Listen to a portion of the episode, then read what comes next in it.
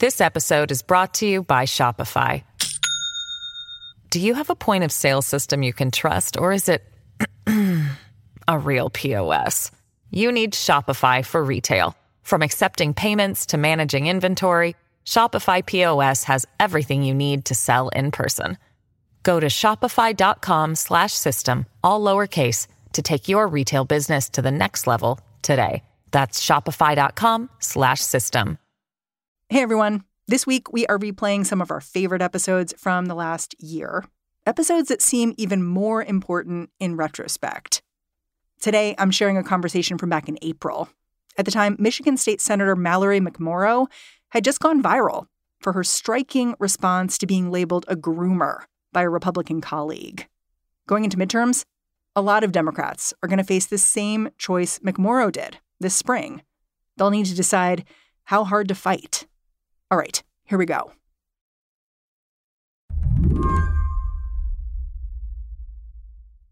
So, Senator McMorrow, you've been really, really busy. Do you feel like you have stepped off of the roller coaster yet? Oh, my goodness, no.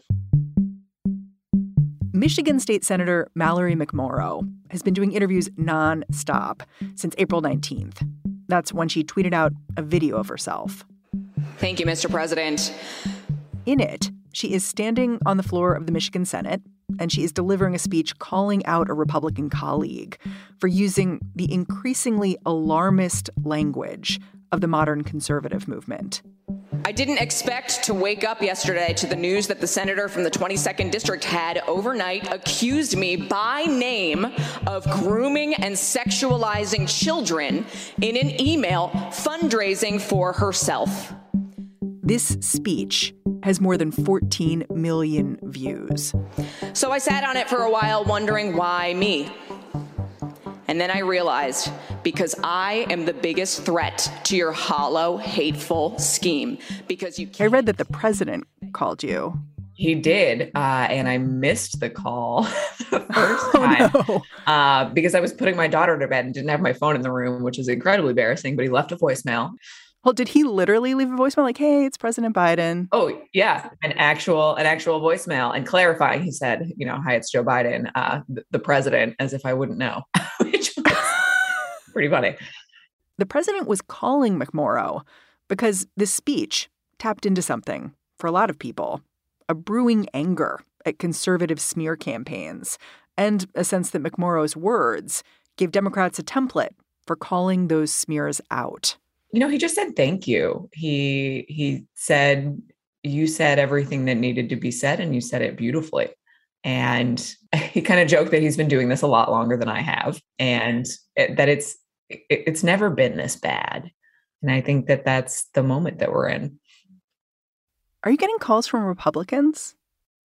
I have not heard from any of my current Republican colleagues, not one, but we have been inundated with calls from, you know, Republicans in my district and from around the country and ex-staffers, you know, people who used to work in this space, who I think are really, really frustrated that this is where the current G O P is. I, I had a local Republican elected official text me and say, this is not his party anymore. It shouldn't be about hate.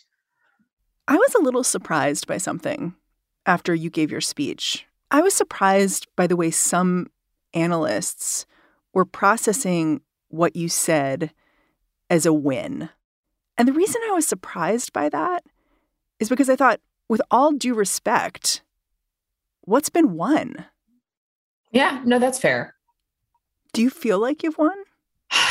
I mean, you know, I'm really glad that the speech resonated, but it's not going to mean anything unless a lot more people who are like me, you know, pretty comfortable white suburban moms, stand up and do the same thing, because it, this wouldn't keep happening if it wasn't a winning strategy. You mean the culture war is a winning strategy? Yeah, the culture war is a winning strategy. And I think it's really easy to motivate people with fear. And that's what's happening. Today on the show, can a war of words help Democrats win? I'm Mary Harris. You're listening to What Next? Stick around.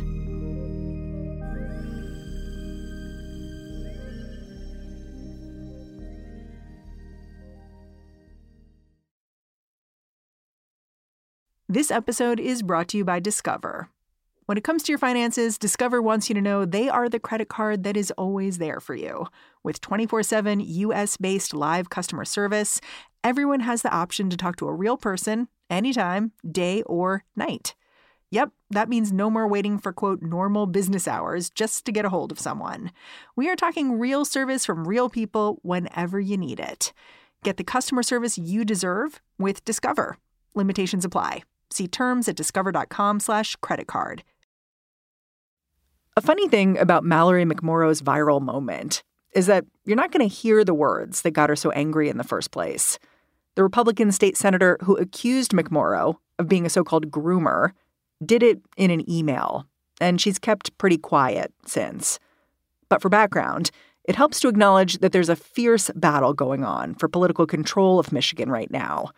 Republicans have run the show in the legislature for decades, and this year, Democrats actually have a chance to change that. So emotions are running pretty hot. And the state, it's seen as a kind of proving ground for the talking points of both parties. Anyway, Senator McMorrow says this war of words, it actually began with a prayer.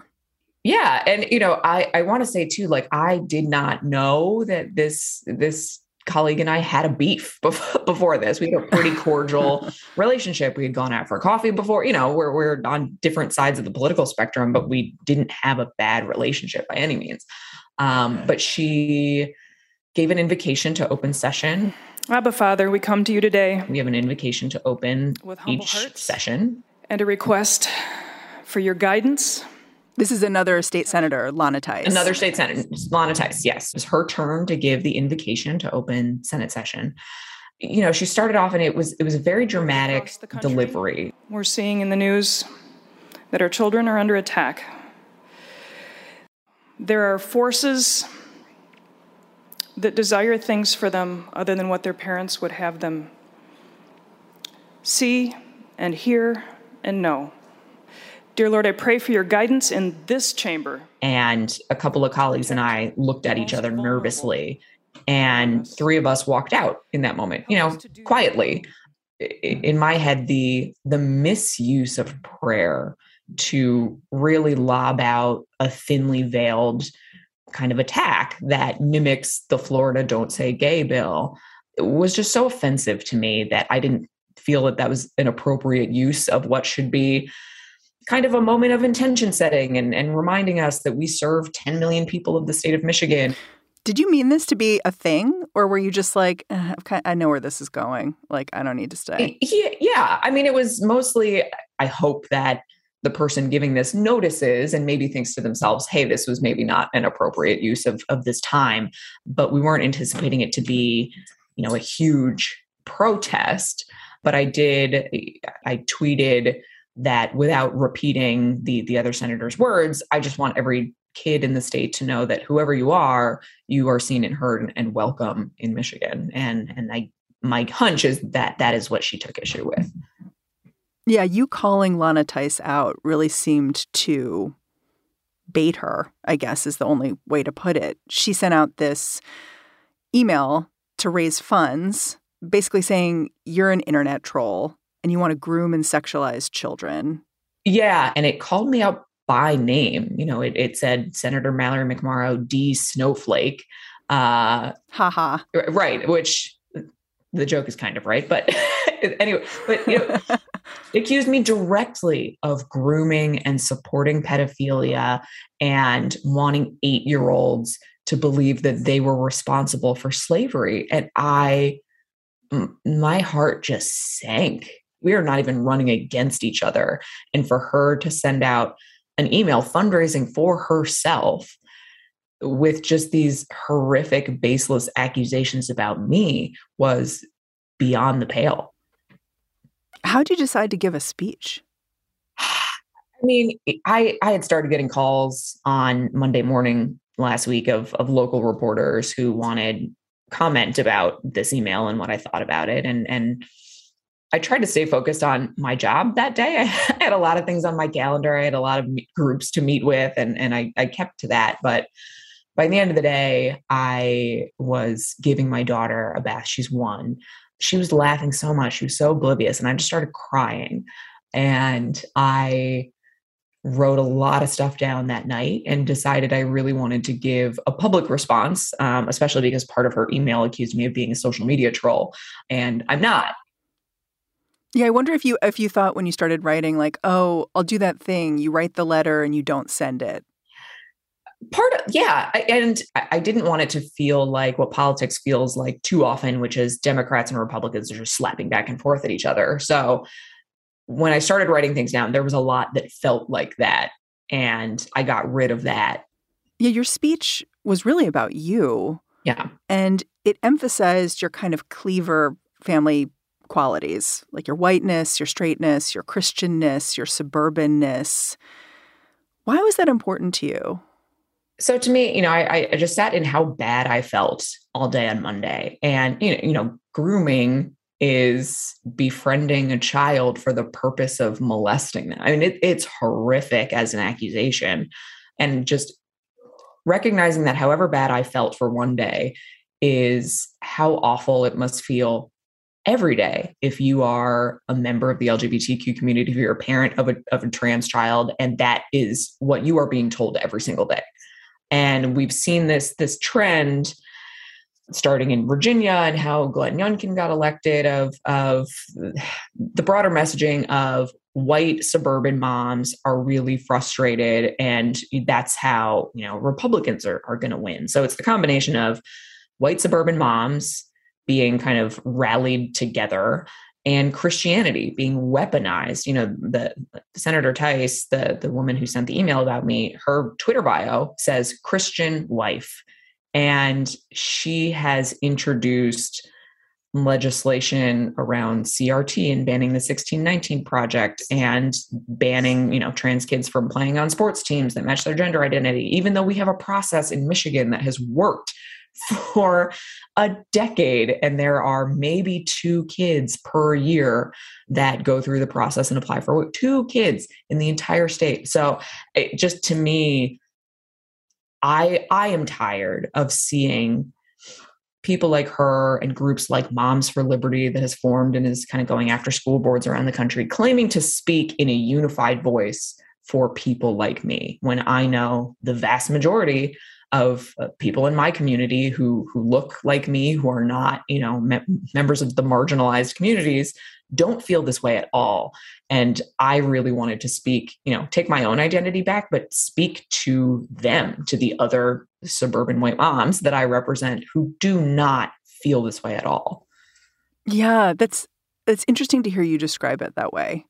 Um, it's like you're saying, I see you, white suburban moms, and I see your anger right now, but let me give you another place to put it. Right. Well, and, you know, our Republican Party here in Michigan has hit back, you know, claiming that Democrats are against parental rights and, and they're standing with parents against teachers and schools. And that, to me, is creating a wedge where there can't be one. So I think, you know, acknowledging that, yeah, moms, it has been really, really hard for the past few years when you have had to deal with school closures and balancing work and being at home with your kids all the time.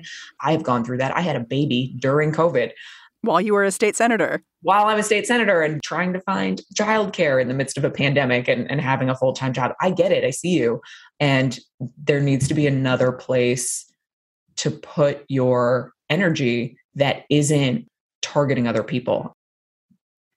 One of the moments that really connected with me in your speech is when you talked about your own mother. You told this story about how growing up, she would take you to food pantries on Sundays. And it kind of got her into a little bit of trouble. Like, her pastor called her out and was like, why aren't you in church? And you say the pastor also didn't particularly like that she was divorced. Why did you want to talk about your mom? You know, Lana, who sent the email, she she's a mother. I'm a mother. And for a mom to accuse another mom of such vile, disgusting things as she did, you know, I, I really wanted to tell the story of this is how I was raised. You know, I, I know that the general idea of Republicans is that they're the party of family and faith and religion. And I was too. You know, I had a mom who taught C C D and took me to soup kitchen. What is C C D? You said that and I was like, I don't know what that is. Yeah. So C C D is basically Sunday school, but in Catholic churches. So it's on Wednesday nights, but it's Sunday school. Got it. But you know, that, that was the level. It wasn't just taking us to church. It's, she was, we were there on weekends and week, weeknights and choir practices. And, and I know a lot of people have similar backgrounds, and it's exhausting to see the performative version of faith in Christianity being dominated and owned by, by one party, frankly, um, and being used as if it gives cover to say, well, we are the moral authority and you are somehow different and other and you're less than, and we can do all of these hurtful things to you. After your speech went viral, Lana Theis, the woman who sent that original fundraising email, the one who you're speaking out against, she kind of went to ground. Like, she deleted her Twitter. Did that feel like a kind of victory to you? No, because she she also sent out another fundraising email that, you know, basically accused me of lying, saying that the speech sounded good if any of it was true. Hmm. She also, she went on a local uh, Capitol podcast and really doubled and tripled down. They, you know, she was asked about why she gave this speech and why me. And she, I, I have had a bill um, since twenty nineteen to prohibit the act of conversion therapy, which is, you know, the, the, the act of trying to change somebody from L G B T Q into somebody who is straight. It is widely discredited by the American Psychological Association, the Pediatric Association. I mean, it's passed in thirteen states around the country under both Republicans and Democratic governors, because it's just A, impossible, scientifically not accurate, but also really damaging as a therapy practice. Um, so my bill would, if you're a licensed counselor in Michigan, that you would lose your license if you practice this on minors.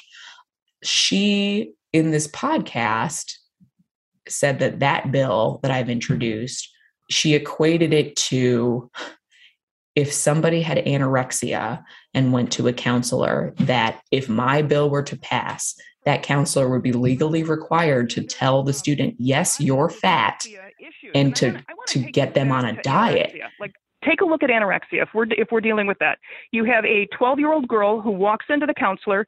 She is rail thin. She comes in and she says to the counselor, I think I'm fat. That's what anorexia, that's the feeling that the person has, genuine heartfelt feeling that the person has with anorexia. With the affirmation that's required in this bill, if it were applied to anorexia, all they would be allowed to say is, you're right, you're overweight, let's figure out how to help you diet more.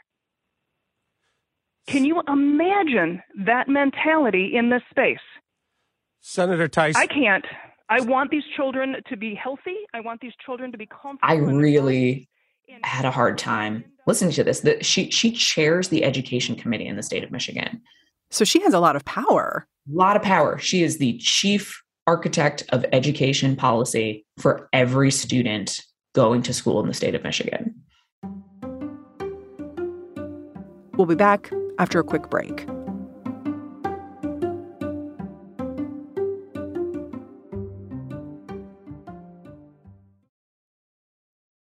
This episode is brought to you by Shopify.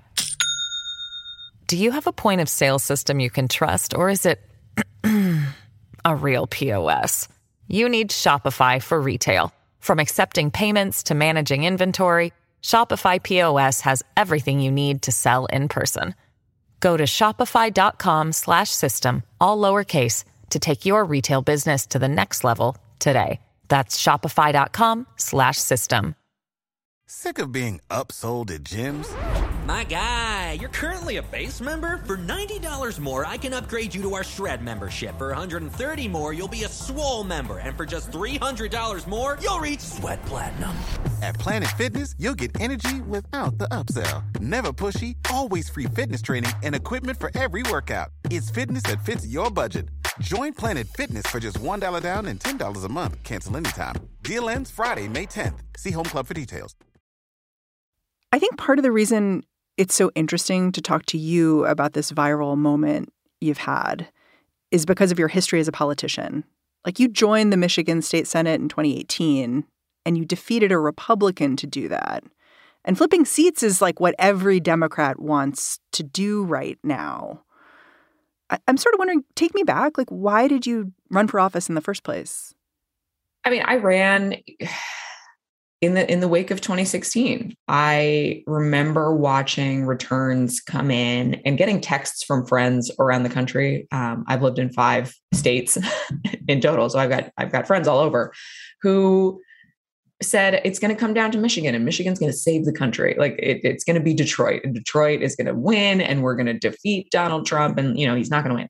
And that's not how. And you were sitting in Michigan at the time. I was sitting in Michigan, yeah, at my house with we had one friend over, and we had like wings and beer, and we were like, let's get this long national nightmare over, and we can get back to normal. Like that's what it felt. Um, and and then that didn't happen.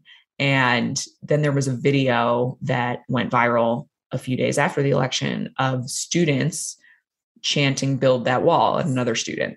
And that was from Royal Oak Middle School, which is my polling place.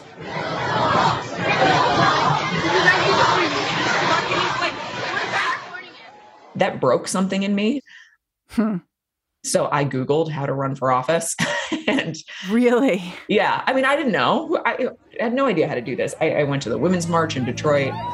When I went down there, what I found was so hopeful and wonderful. I mean, it was such a diverse group of women of all generations, like grandparents, parents, kids. We were all singing by the end of the afternoon. So I exchanged phone numbers with people and started hosting like weekly political action parties at my house, like a Tupperware party, but we would write emails and postcards to our legislators and like figure out what we were doing. And eventually found um, Emerge America, which recruits and trains Democratic women to run for office. They had a chapter in Michigan at the time. I spent six months learning how to run for office through that group. Thought that I might volunteer on Gretchen Whitmer's campaign because this space was new to me and I didn't feel qualified to do anything else. But Jocelyn Benson, who is our current Secretary of State, she uh, had taught one of our Emerge classes, and she pulled me aside and said, "Mallory, you've got a great career. Just run for what you want to run for. What do you have to lose?" Wow. Yeah. You know, when I ran for the first time, I'm relatively young. I'm I'm thirty-five now. So I was, you know, recently married when I was running for the first time. Didn't have any kids yet. But in my district, so it's the suburbs uh, just north of Detroit, it's a lot of people who looked at me and might have been lifelong Republicans, but I had a lot of people say to me, "You remind me a lot of my daughter who left and went to Chicago or Minneapolis or New York or wherever. Why, why are you here? And what hmm. can we do to bring my daughter back?" Frankly, it was like the, the message. So I talk a lot about economic development and how we need to attract and retain young people in the state for the purpose of growing businesses. And that really struck a chord with, with my district, who believe in economic development and growth and know that we can't do that if we are driving people out of the state. Well, you defeated a Republican to get into office. The election you're in the middle of right now, because you have a primary in August. Yeah. It's a little bit different. Michigan State Senate maps were just redrawn. And my understanding is that your district has changed, which actually means you're running against another Democrat incumbent, like a lifelong Detroiter. Mm-hmm. And it something clicked into place when I read about that, because it made me realize, like, your challenge now is different. You need to stand out among Democrats, which is what this speech did. Yeah. And, and I don't I, I will be honest, I don't even know that I was thinking about the speech. And I, I have a long history of giving not shy speeches. So the way that I speak isn't new. I, I wasn't thinking about this in terms of my new district at all. Michigan's at such an interesting point right now because there's a chance that Democrats gain real power in this next election. And you've said one of the things Democrats need to do if they're making the case is call out hatred and basically say, we have solutions here to the problems that are making you so angry. And I think that's true. But it strikes me you're in a complicated position because the way the state has been run for the last few years means that Democrats actually haven't been able to prove that they have solutions. Like, Republicans control the committees, so Democratic solutions are just hard to implement. Do you feel that tension? Oh, my gosh. Absolutely. So and, and it's it's more than just a few years. So the Senate that, that I serve in has been under Republican control since nineteen eighty-four. I wasn't even alive yet. We are having to make the case that there are solutions and, and frankly, asking people to give us a chance and say, what has been run here in Michigan clearly isn't working. You know, roads are still a mess. I, and I know Republicans are going to love to point out that Governor Gretchen Whitmer ran on a platform of fix the damn roads, and they're going to say she hasn't done it. But Republicans control the budget. So we've tried, you know, we've offered up solutions and, you know, lowering corporate tax cuts to bring in new revenue, and that hasn't gone through. So it's this strange process of working with people who I fundamentally believe got into government to to break it from the inside. That's really frustrating to, to me as somebody who got into this to make it work better. I've introduced forty bills over my past three and a half years, and not one has ever even gotten a hearing. Whoa. And that's intentional. It's intentional so that when I run again, the message against me is, is that she's ineffective and she hasn't passed any bills. So I fundamentally believe we have real solutions to people's problems, but that people aren't even going to hear that unless we blunt the culture war that is getting people so riled up and angry. If if you are so fearful of other people, you're not going to want to talk about, you know, economic solutions to, to our problems until we level and calm things down. So I think that's why we have to do both, you know, blunt the attack and then say, here's potential solutions. And we hope you give us a chance to prove them out. Yeah, it's interesting listening to you talk, because you have this position as a state senator, but in some ways, when I hear you, I hear you saying a speech like this is one of the few powers you have. Exactly. This is one of the few powers that that I currently have. You know, at the beginning, you said that you've gone to coffee with Lana Theis, like you know her, and obviously she's a colleague. Do you feel like you're going to be able to work with her? No, no. I, I, I was talking with my chief of staff about this yesterday, and we've been asked a lot about this week. It's like, what is this going to mean for bipartisanship? I've never seen bipartisanship. So we're just at a point now, and this is sort of the argument that I'm trying to make, especially to people I know who are Republicans, is look, it's no longer the normal political reality between Democrats and Republicans. You have people who want the government to work and you have people who don't. Which one do you want in office? Senator McMorrow, I'm really grateful for your time. Thank you for joining me. Thanks, Mary. Mallory McMorrow is a Michigan state senator representing Grand Oak and the suburbs north of Detroit. When we spoke, it wasn't entirely clear how Senator McMorrow's speech was going to impact her politically. Now we have a few answers. In the past couple of months, she's raised more than a million dollars for Michigan Democrats. She also won her primary election for Detroit's newly elected eighth district. She got more than twice as many votes as her Republican opponent. McMorrow is going to face Republican Brandon Ronald Simpson in the fall. And that's our show.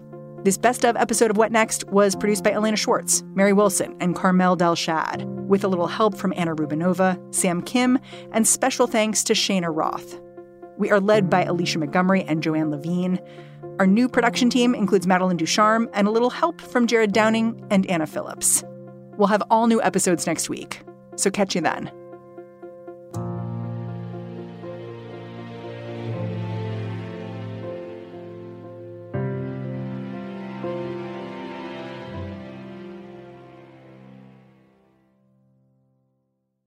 Lucky Land Slots, you can get lucky just about anywhere. Dearly beloved, we are gathered here today to... Has anyone seen the bride and groom? Sorry, sorry, we're here. We were getting lucky in the limo and we lost track of time. No, Lucky Land Casino, with cash prizes that add up quicker than a guest registry. In that case, I pronounce you lucky. Play for free at Lucky Land Slots dot com. Daily bonuses are waiting. No purchase necessary. Void where prohibited by law. eighteen plus. Terms and conditions apply. See website for details. Hi, this is Dahlia Lithwick, host of Slate's legal podcast, Amicus.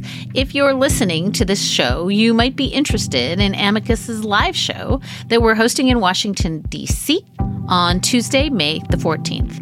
My colleague, Mark Joseph Stern, and I will be talking to some amazing guests, including Sherilyn Ifill and a sitting state Supreme Court justice, all about how originalism, a relatively recently invented way of interpreting the Constitution, has taken over the Supreme Court and radically reshaped the law.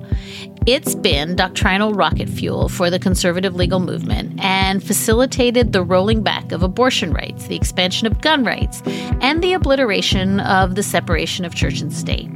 And as another wildly consequential Supreme Court term careers to its end, the court's originalists are on a tear. But there's something you can do about it, and we hope you'll join us in D C on May fourteenth to explore the possible pathways out of the current situation. Go to slate dot com slash amicus live for tickets.